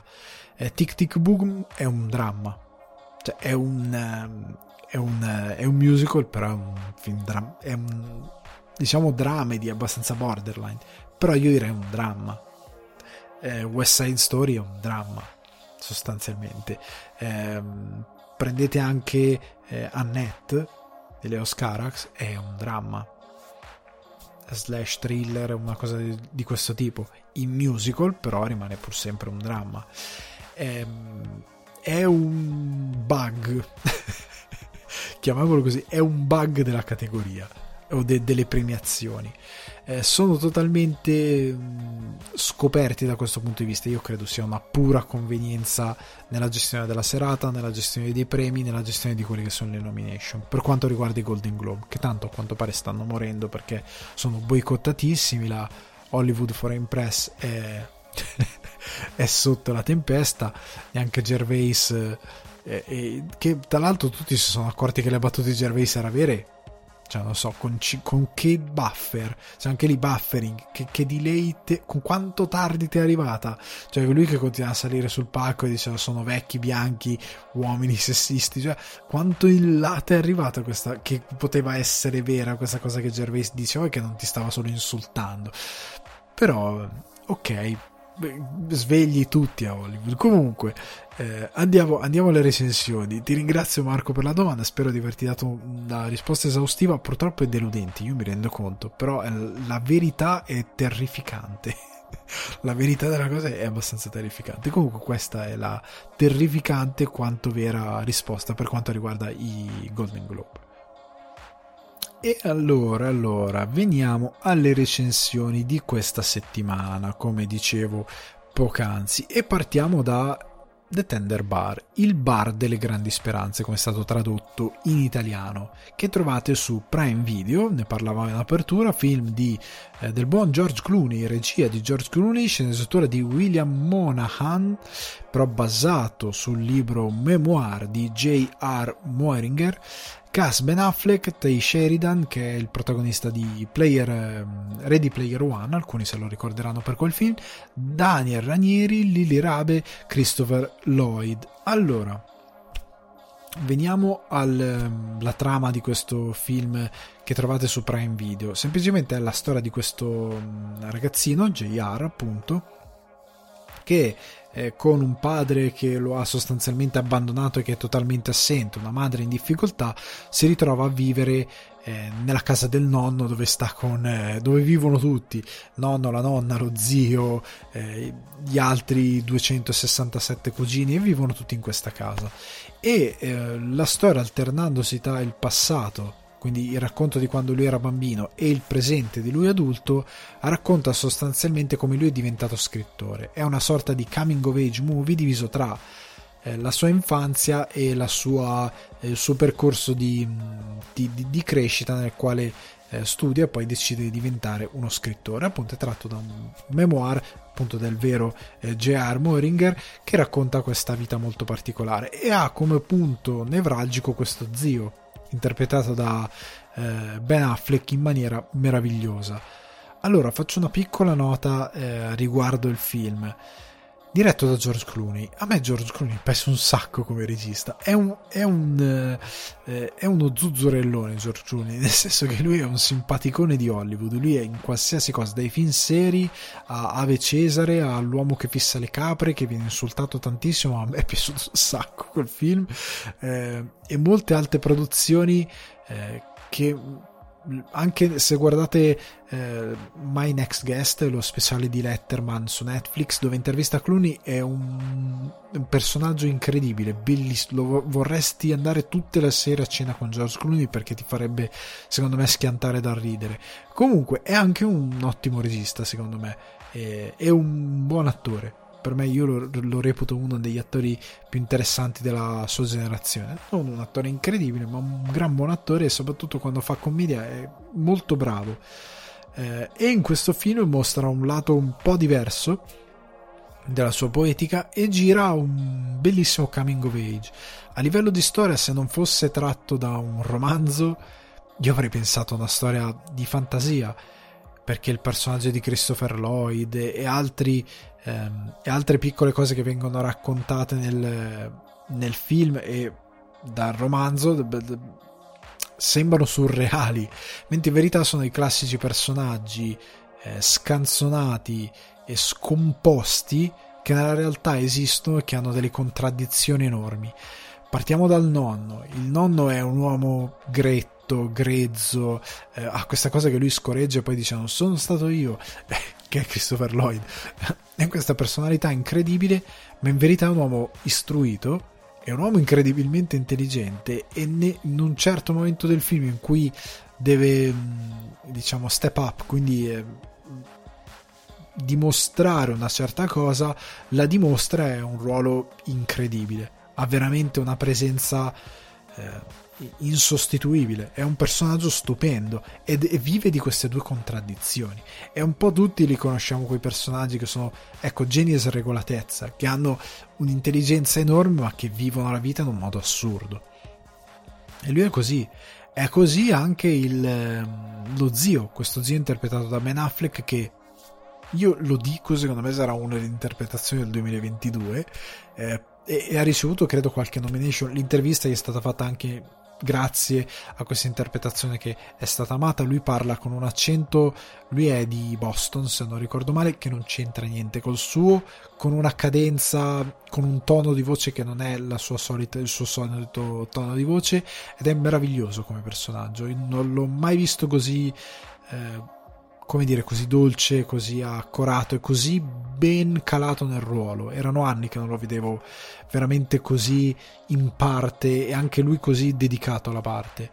E interpreta questo zio che ha questo bar eh, che si chiama Dickinson eh, eh, ed è come lo scrittore Charles Dick, eh, no, Dickinson si chiama Dick, no si chiama Dickens lapsus totale ricominciamo il bar si chiama Dickens ok? Come Charles Dickens. Non so perché Dickinson, sono andato a... non so, ad altre cose. Dickens eh, e del bar, oltre alle bottiglie di whisky dietro il bancone, è pieno di libri. Perché a quanto pare questo zio è il classico personaggio che eh, non ha una grande istruzione, perché magari non è andato in grandi università e quant'altro, però è un avido lettore, ha letto questo mondo e quell'altro ed è molto intelligente, si è costruito un'enorme cultura leggendo tantissimo e imparando da quello che, che, che gli ha insegnato il padre, Christopher Lloyd, e che sa della vita. e per quanto faccia una vita semplice è un uomo incredibilmente saggio che gli insegna queste piccole massime su come essere un uomo e che diventa sempre di più una fi- figura paterna per il protagonista. È lo zio, però per certi versi è chiaro che ha un ruolo da figura paterna. Non solo perché gli insegna determinate cose, perché si comporta come ecco la figura quando si dice oh, quello è un uomo. Non va sul concetto da un po' certe volte da uomo delle caverne e nostro molto idiota da uomo con la mutanda bianca e che deve puzzare, che, che, per noi significa essere uomo, quello che, che va a donne. Non è questo tipo eh, di concezione. Eh, il personaggio dello zio è un uomo perché eh, si prende le responsabilità che si deve prendere, perché ehm, è il classico personaggio che aiuta chiunque, eh, che non lascia indietro nessuno, eh, dove nel suo bar sostanzialmente sono tutti dei piccoli personaggi che vorticano attorno a questa figura dello zio. E non ce n'è uno negativo perché l'ambiente che lui ha costruito è quello di una persona che tratta i suoi clienti come amici e i suoi amici poi sono i suoi clienti e che quindi un uomo, il classico uomo al quale vogliono tutti bene, che rispettano tutti, che magari ha dei piccoli difetti ma è pur sempre un, eh, un, un, una persona che stimi, che arrivi a stimare. È un uomo in quanto una persona che si prende le sue responsabilità e che è conscio delle sue responsabilità, dei suoi oneri e dei suoi dove, eh, onori. Ecco, è quel tipo di personaggio. Ed è meraviglioso, io l'ho amato tantissimo questo film, è un film che, eh, come posso dire, eh, si sorride un sacco, durante tutto il film continui a sorridere. Non c'è mai la scena che ti spacchi da ridere, perché non è quello l'obiettivo, è un coming of age. È un discorso di crescita sull'essere scrittori, eh, sull'amore, sul capire come diventare adulti. È un film molto nostalgico per certe cose, però è una nostalgia non passata attraverso il tempo, perché è ambientato negli anni 80 più o meno, eh, se non ricordo male non è quel tipo di nostalgia da epoca, ma è una nostalgia proprio di quel tipo di parte della propria vita. Ed è costruita molto bene, è molto accurata e ripeto, passi tutto il tempo a sorridere, perché capisci eh, la nostalgia di, di, chi ha scritto il DJR, eh, anche quando è piccolo tu percepisci già, che lui è nostalgico di quella cosa, e capisci la, la, la, la pazzia diciamo di questi personaggi e capisci il cuore che sia stato messo. Probabilmente dallo stesso Clooney nel dirigerlo, da eh, Monahan nello scriverlo, nello sceneggiarlo e da tutti i protagonisti nell'interpretarlo. Si vede che proprio si sono divertiti nel fare questo film, secondo me, perché scompaiono nei loro ruoli e diventano quei personaggi eh, l'idea che ci sia questo parco scritto eh, Dickens è meravigliosa mi piace, sembra una cosa finta io spero che sia, che, che, che sia effettivamente nel memoire che non sia una grossa menzogna però è molto bella l'idea mi piace pensare che sia totalmente vero e, ehm, e, perché è veramente molto romantica come idea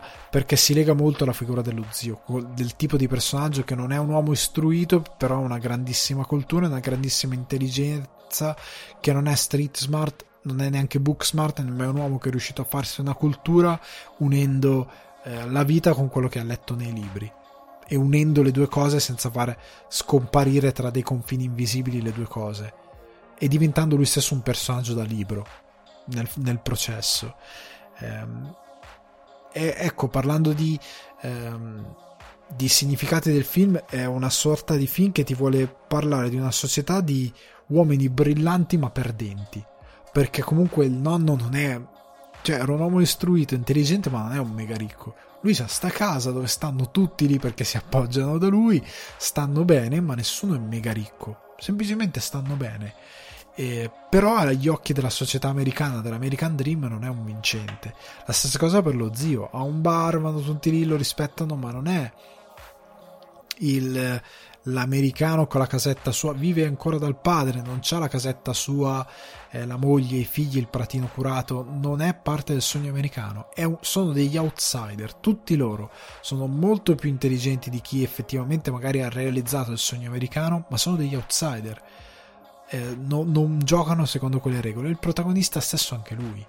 È un, è un vincente, è un perdente incredibilmente brillante eh, però è bello da seguire la sua vicenda e appunto ti, ti dà quel senso di pace eh, perché ti fa capire che non serve raggiungere un determinato tipo di eh, successo per come viene dipinto, l'importante è seguire una determinata corrente ed essere un po' fedeli a se stessi. Tant'è che il film non è neanche ruffiano con le musiche, nel senso che nel film non trovate classiche musiche eh, che potete sentire in qualsiasi altro film ambienta- ambientato in quell'epoca. Anche una bella playlist, ma non, eh, non è ridondante. Non dite, ah, questa, questa canzone l'ho sentita in 700 film ambientati in quell'epoca. No, è anche vario sotto quel punto di vista. Ben Affleck stupendo, io ve lo consiglio tantissimo perché vi farà proprio sorridere.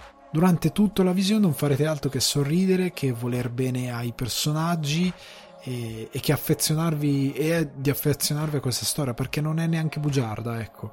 Nel senso, nel suo raccontare delle cose assurde, che spero siano tutte vere, eh, in base anche al memoir di, di J.R. Moringer, ehm, ti racconta anche in modo molto onesto cosa significa rincorrere certe cose e che non vuol dire per forza diventare miliardari incredibilmente famosi è, è, la questione è completamente opposta e diversa.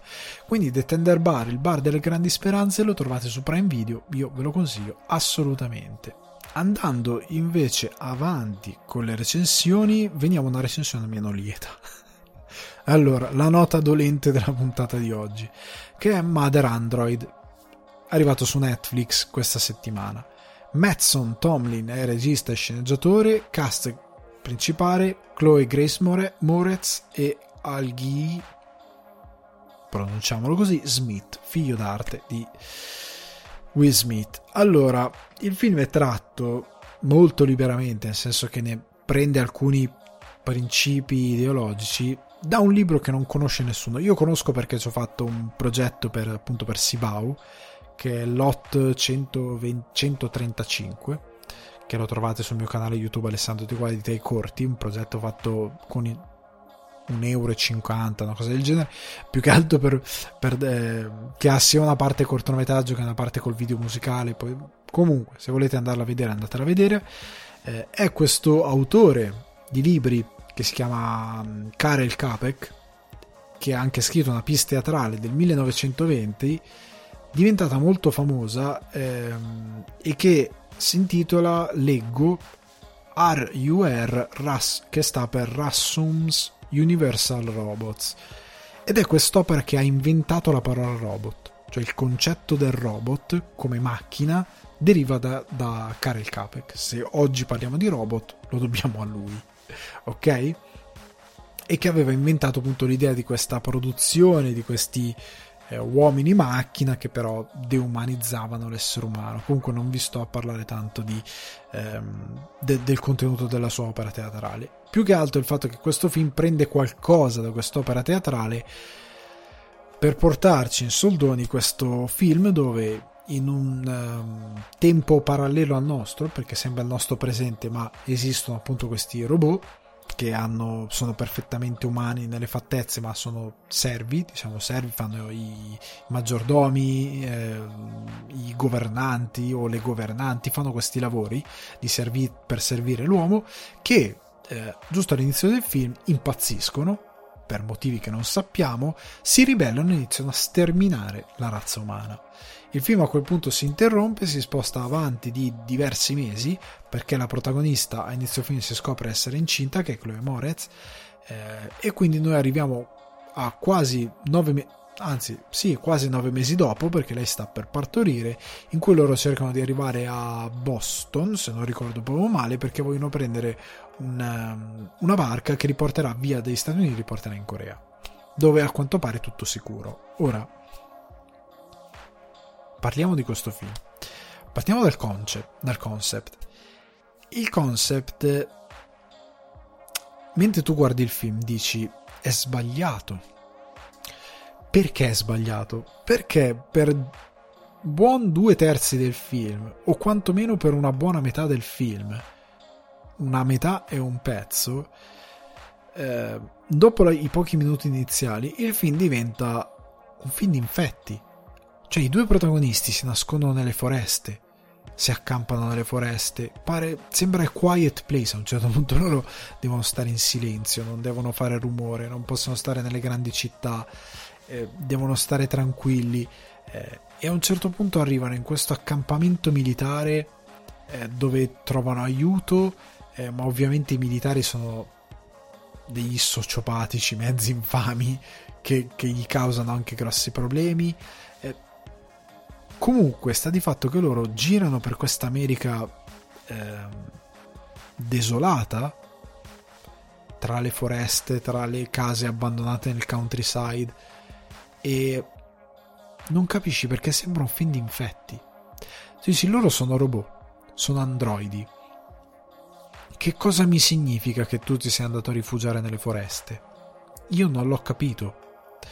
Non è più sicuro una porta blindata di un appartamento. Non, non ho capito questa cosa. Ma la cosa interessante è che in questa parte centrale tu ti scordi che ci sono gli androidi. Per te ci potrebbero essere benissimo gli infetti, perché le meccaniche sono quelle di un film di infetti.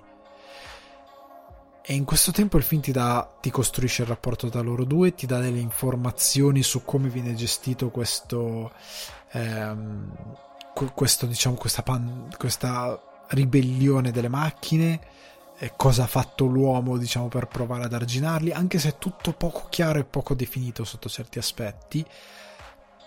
E a un certo punto del film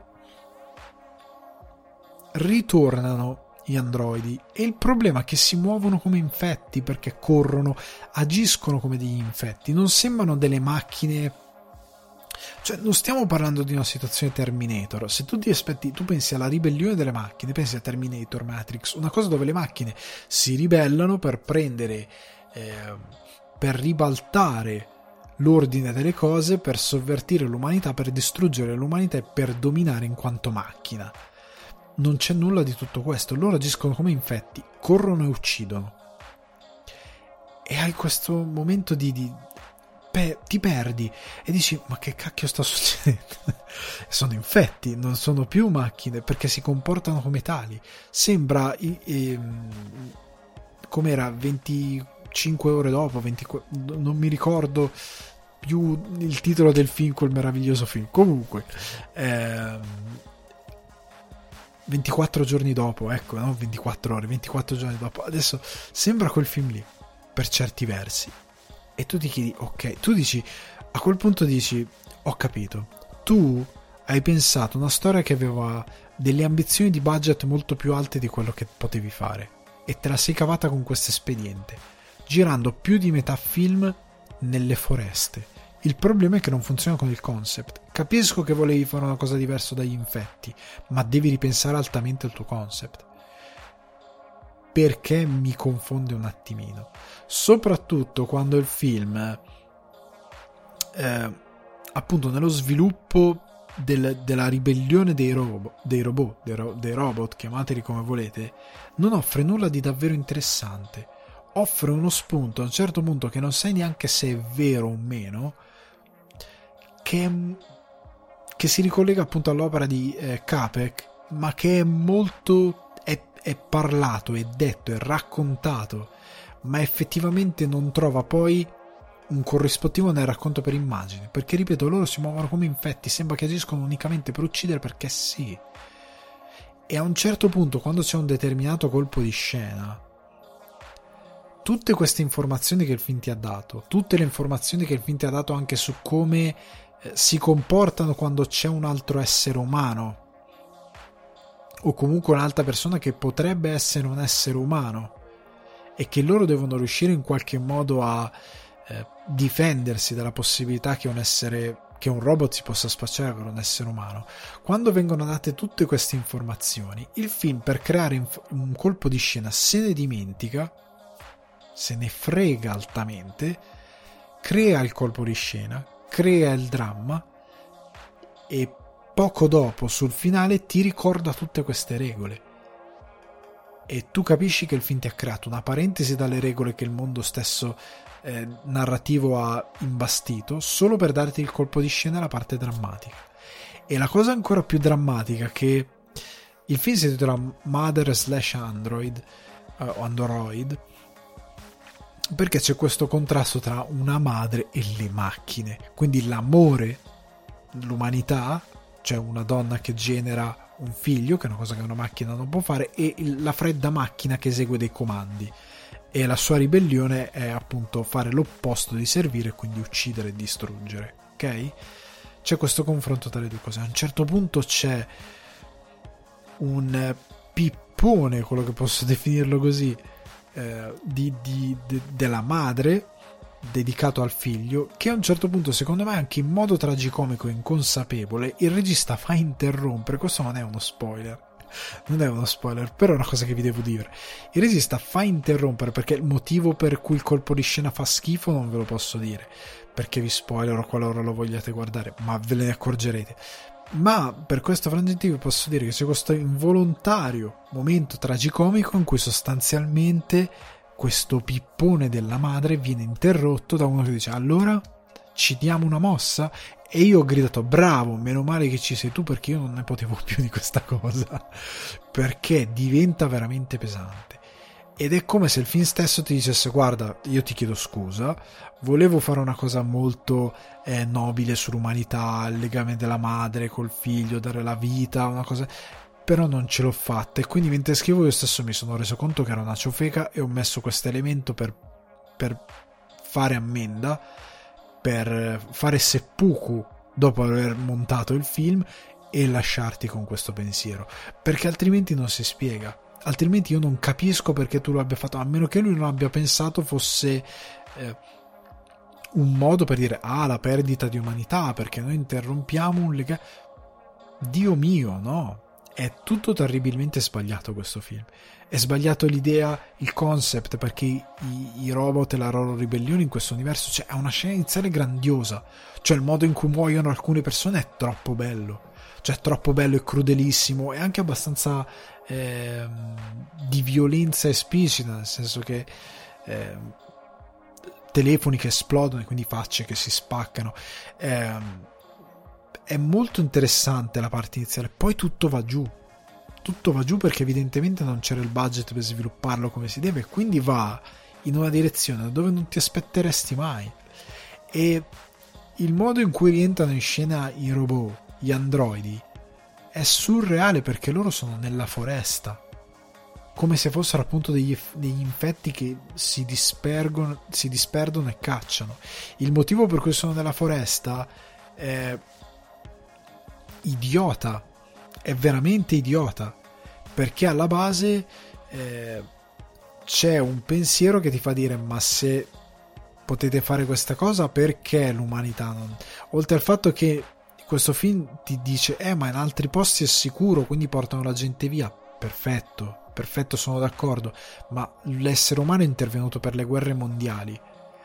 Perché se in altri posti è tutto a posto, non c'è un esercito che sta intervenendo? Cioè, abbandoni l'America? Cioè, la tua soluzione è che un territorio come l'America lo abbandoni completamente perché non hai voglia di, di bombardare o comunque annichilire mitila, eh, militarmente un gruppo di robot.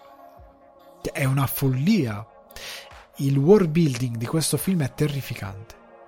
La metafora è terrificante perché sostanzialmente il problema per cui quella cosa finale io vi dico è un pippone è perché questa cosa Mother slash Android è, ta- è una campagna di sensibilizzazione per le mamme messa in un film sci-fi post-apocalittico, chiamiamolo così. Ma è messa male, cioè nel senso che non viene creata una forte metafora, una cosa coinvolgente, non viene creato un film che ti racconta questa cosa attraverso gli eventi, viene creato un film sbadato che ti infila forzatamente questi concetti e che vuole premere sul fatto che Emma, la madre, la vita, cioè eh, vuole premere forzatamente dicendotelo a un certo punto in una maniera che diventa anche stucchevole perché è terribilmente didascalico, perché è terribilmente ridondante, perché a un certo punto ti annoia a morte per quanto tu possa legare con certi e entrare in empatia con certi eh, sentimenti universali, però non ne puoi più a un certo punto. Cioè, arrivi proprio a dire per favore e per questo c'è quella scena tragicomica dove c'è questa interruzione molto eh, poco elegante che però tu festeggi perché dici bravi così si fa questo volevo la crudeltà perché finalmente qualcuno è stato crudele nel film e ha fatto qualcosa di davvero crudele perché il resto non è interessante perché la fine eh, della civiltà umana per via dei robot che in quanto esseri freddi compiono determinate azioni ribellandosi alla propria programmazione può essere interessante, ma non in questa maniera. Perché, ripeto, il world building non esiste, non esistono neanche... Eh, cioè, ripeto, ci sono delle regole che vengono proprio rotte. Vengono rotte palesemente e un po' troppo. E, e il film quindi è nullo. È incredibilmente noioso. È pieno di eh, errori di sceneggiatura da un certo punto in poi e secondo me il concept alla base cozza tantissimo con determinate idee che il regista voleva mettere in scena. Le ambizioni sono qua, il risultato, cioè quello che poi è stato fatto è giù. E non mi chiedo come nessuno non si sia reso conto, ragazzi non può funzionare così, stiamo facendo un film di infetti con i robot, con i robot. E non funziona perché siamo in una foresta e loro stanno correndo in una foresta e non ha veramente alcun senso per come proprio, ripeto, per come hanno dato le regole rispetto al mondo. Non ha veramente senso. Comunque, questo è Mother Android che trovate su Netflix. Buona visione, ragazzi. Godetevelo perché per certi versi è... ti convince, poi per certi versi dici ok, ho perso tempo però spero lo perdiate anche voi come l'ho perso io, perché comunque non dico mai non guardate qualcosa, magari ci trovate qualcosa che vi piace un sacco. Ne dubito, ma magari è così. Andiamo avanti con l'ultimo film di questa puntata che è The Tragedy of Macbeth o semplicemente Macbeth che è uscito giusto oggi mentre registro venerdì su Apple TV. Regia e sceneggiatore di Joel Cohen, sceneggiatore ovvero scritta per lo schermo perché è adattamento del, eh, della tragedia di Shakespeare con Denzel Washington, Francis McDormand, Alex Hassel, Brendan Gleeson e molti altri. Allora io non dirò tantissimo di questo film, nel senso che eh, non c'è davvero eh, molto che io possa dire di un film come The Tragedy of Macbeth, nel senso che la trama ragazzi Macbeth è la storia di questo mm, cavaliere, chiamiamolo così, eh, mi vedendo, non mi sta vedendo un modo giusto per definirlo, sostanzia- al quale sostanzialmente viene messa in testa l'idea, il presagio che lui sarà re di Scozia. Questa cosa lo porta a fare delle cose, a diciamo tradire il re, a diventare re di Scozia, però lo porterà anche alla follia. Questa è la, la storia di Macbeth. Io il romanzo di Macbeth, il romanzo, la, no, la tragedia di Shakespeare l'avevo letta moltissimi anni fa, me l'ero letta e non la ricordo vividamente, ricordavo la storia, è uno dei classici della letteratura ehm, di Shakespeare, chiunque studi drammaturgia Shakespeare lo deve aver mangiato, soprattutto se è britannico o quant'altro, ehm, lo studio anche negli Stati Uniti, si studia proprio a scuola, è un retaggio culturale enorme, Hollywood ha saccheggiato Shakespeare senza vergogna, continua a farlo. Comunque, ehm, non so al 100% quanto sia non dico accurato, ma comunque quanto sia stato rispettato quello che è Macbeth in ogni sua parte. Questa parte non la giudico perché, ripeto, l'ho letto, ma l'ho letto più di... Oddio, avevo 20 anni, 21 anni, una cosa del genere. Quindi è passato davvero tanto tempo. Ehm, ma sta di fatto che vi posso parlare di come Joel Cohen ha interpretato questo film. Ok, questo ve lo posso dire. Ecco, ripeto, è tratto da Shakespeare perché io se anche per Macbeth mi ritrovo online delle opinioni ah ma è una cosa banale io impazzisco. È Shakespeare alla base del dramma. È banale quello che è venuto dopo perché lo hanno copiato non il contrario. Ok? Considerando che comunque che se, non, se non conoscete Shakespeare, se non conoscete eh, molti drammi, guardando questo Macbeth ci troverete molte idee diffondere fantastico, dramma e altre cose che comunque la drammaturgia faceva già prima, non è che se le ha inventate Shakespeare, però che troverete comunque molto interessanti. Ok, poi ehm, ecco c'è anche da dire che eh, l'inglese shakespeariano è molto complesso. Eh, io questa volta ho fatto ricorso ai sottotitoli in italiano in alcune parti perché parlano molto veloci, recitano molto velocemente. Se non hai ben presente certe parole, non ci stai dietro su alcune cose, hai veramente bisogno di un aiuto. Eh, questo è, è, come se noi facessimo vedere eh, a, un, a, uno straniero un adattamento di Dante, però recitato col, ehm, con l'italiano di Dante. Farebbe molto fatica per quanto sia bravo in italiano. Non siamo a un livello così alto di parole che cambiano, però molte sono molto diverse, molte espressioni sono, hanno una eh, struttura della frase diversa e quindi ovviamente seguire un film di un'ora e 45 in questa formula può essere pesantino. E io stesso, nonostante ehm, abbia letto anche, ehm, oddio, ho letto, letto Otello, se non ricordo male, in lingua originale, però si fa un po' fatica. Si fa un po' fatica se non, se non ce l'hai proprio da sei andato a scuola e l'hai studiato. Fai, è normale fare un po' fatica, quindi che, che nessuno faccia il supereroe. Ehm, al di là di questa cosa, ehm, per quanto riguarda invece il, ehm, proprio l'adattamento di Joel Cohen in sé, eh, io l'ho trovato meraviglioso, nel senso che, scusate, lui fa, come posso dire, questo film è eh, l'opposto di 300.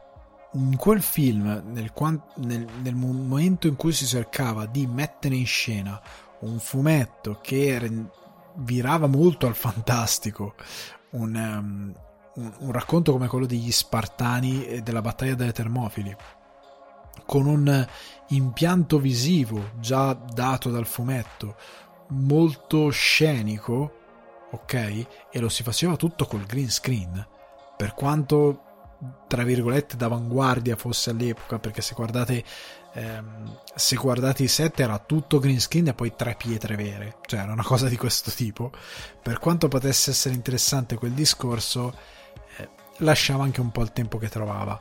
Questo film è un po' l'opposto, nel senso che per certi versi eh, Joel Cohen fa la stessa cosa perché c'è un piccolo uso di CGI che aiuta quello che è una messa in scena realizzata in eh, probabilmente teatri di posa per la maggior parte con dei set che hanno il green screen, il green screen o effetti digitali come supporto per completare la bellezza della scena perché visivamente questo film è straordinario. Ma tutto quello che vediamo in scena è per certi versi teatrale. Non nel senso che vi sembrerà posticcio ma nel senso che eh, chi è un esperto di teatro mi perdonerà se uso dei termini impropri o se non uso dei, de, delle Ehm, delle nomenclature, delle denominazioni specifiche, ma a teatro molto spesso eh, quando si vanno a vedere degli adattamenti di Shakespeare eh, come di altri eh, autori si tende ad abbattere quell'illusione quell- quell'idea di creare l'illusione della eh, riproduzione eh, storica posticcia tipica del teatro. Quindi i set si rendono minimalisti si rendono quasi futuristici facendo tutto cubi, scali di grigi, costruendo questi set eh, molto asciutti, molto minimali, eh, dove i castelli non hanno queste mura di pietra ma sono superfici lisci che sembrano quasi cemento, cioè queste pietre sembrano sì, sembra appunto cemento, i pavimenti sembrano quasi moderni,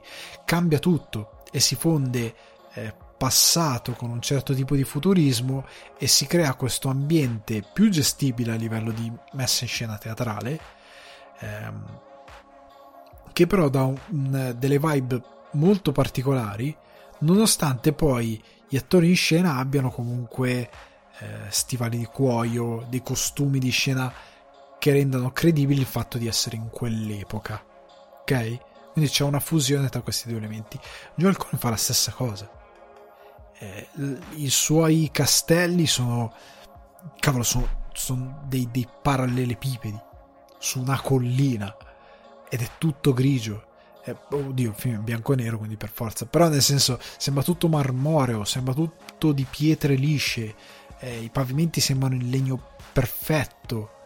Eh, la, non ti dà quell'idea di medioevo sporco, eh, decadente, eh, o comunque di quel tipo di, eh, di momento storico che ti potrebbe dare. Non è neanche eh, sontuoso, nel senso che molte altre volte quando si cerca di mettere in scena queste opere si tende appunto a una ricreazione storica dove i castelli sono magnifici, non si cerca quell'effetto, eh, si cerca appunto questa idea di eh, futuro fuso col passato. Se avete visto il trailer, nel trailer sicuramente avete visto quella scena di lui Denzel Washington, Macbeth appunto che guarda in alto e vedi tre, chiamiamoli corvi, da queste ehm, da questo incrocio di, di, di, travi di legno che lo guardano.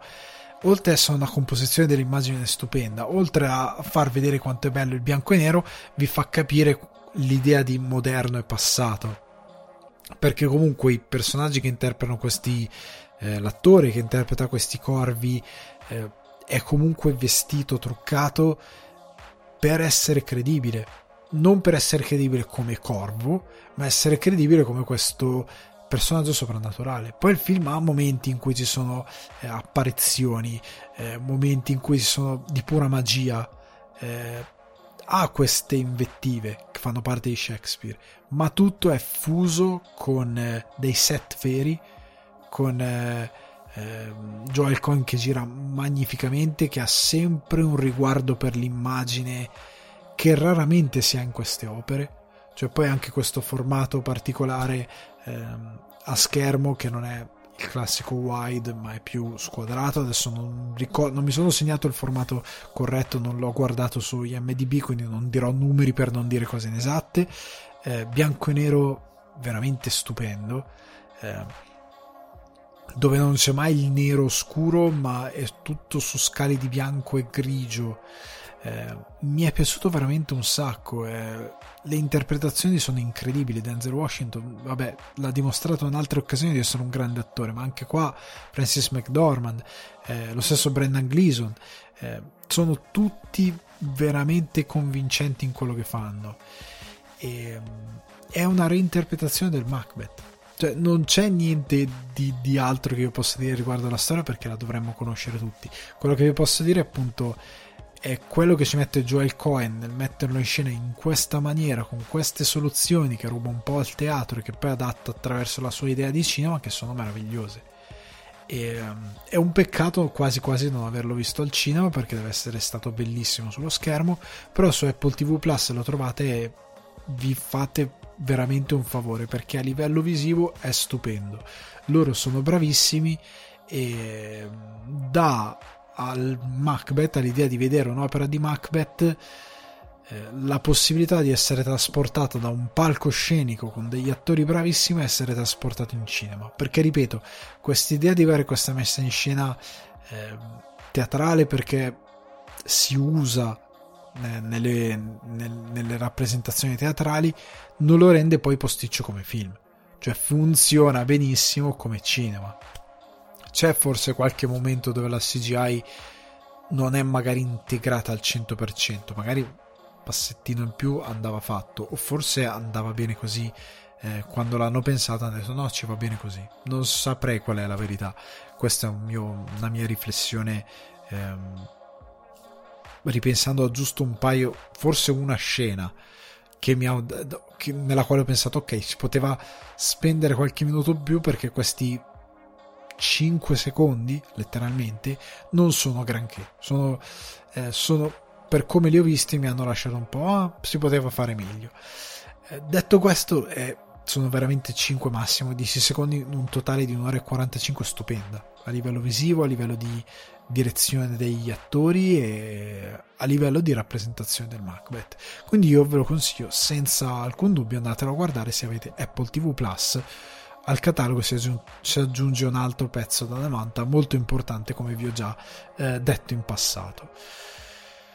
Detto questo ragazzi io chiudo la puntata di questa settimana vi rimando a eh, Twitch ore 21.30 il lunedì buymeacoffee.com slash sul divano di Ale se volete supportare il podcast e i miei progetti anche su YouTube.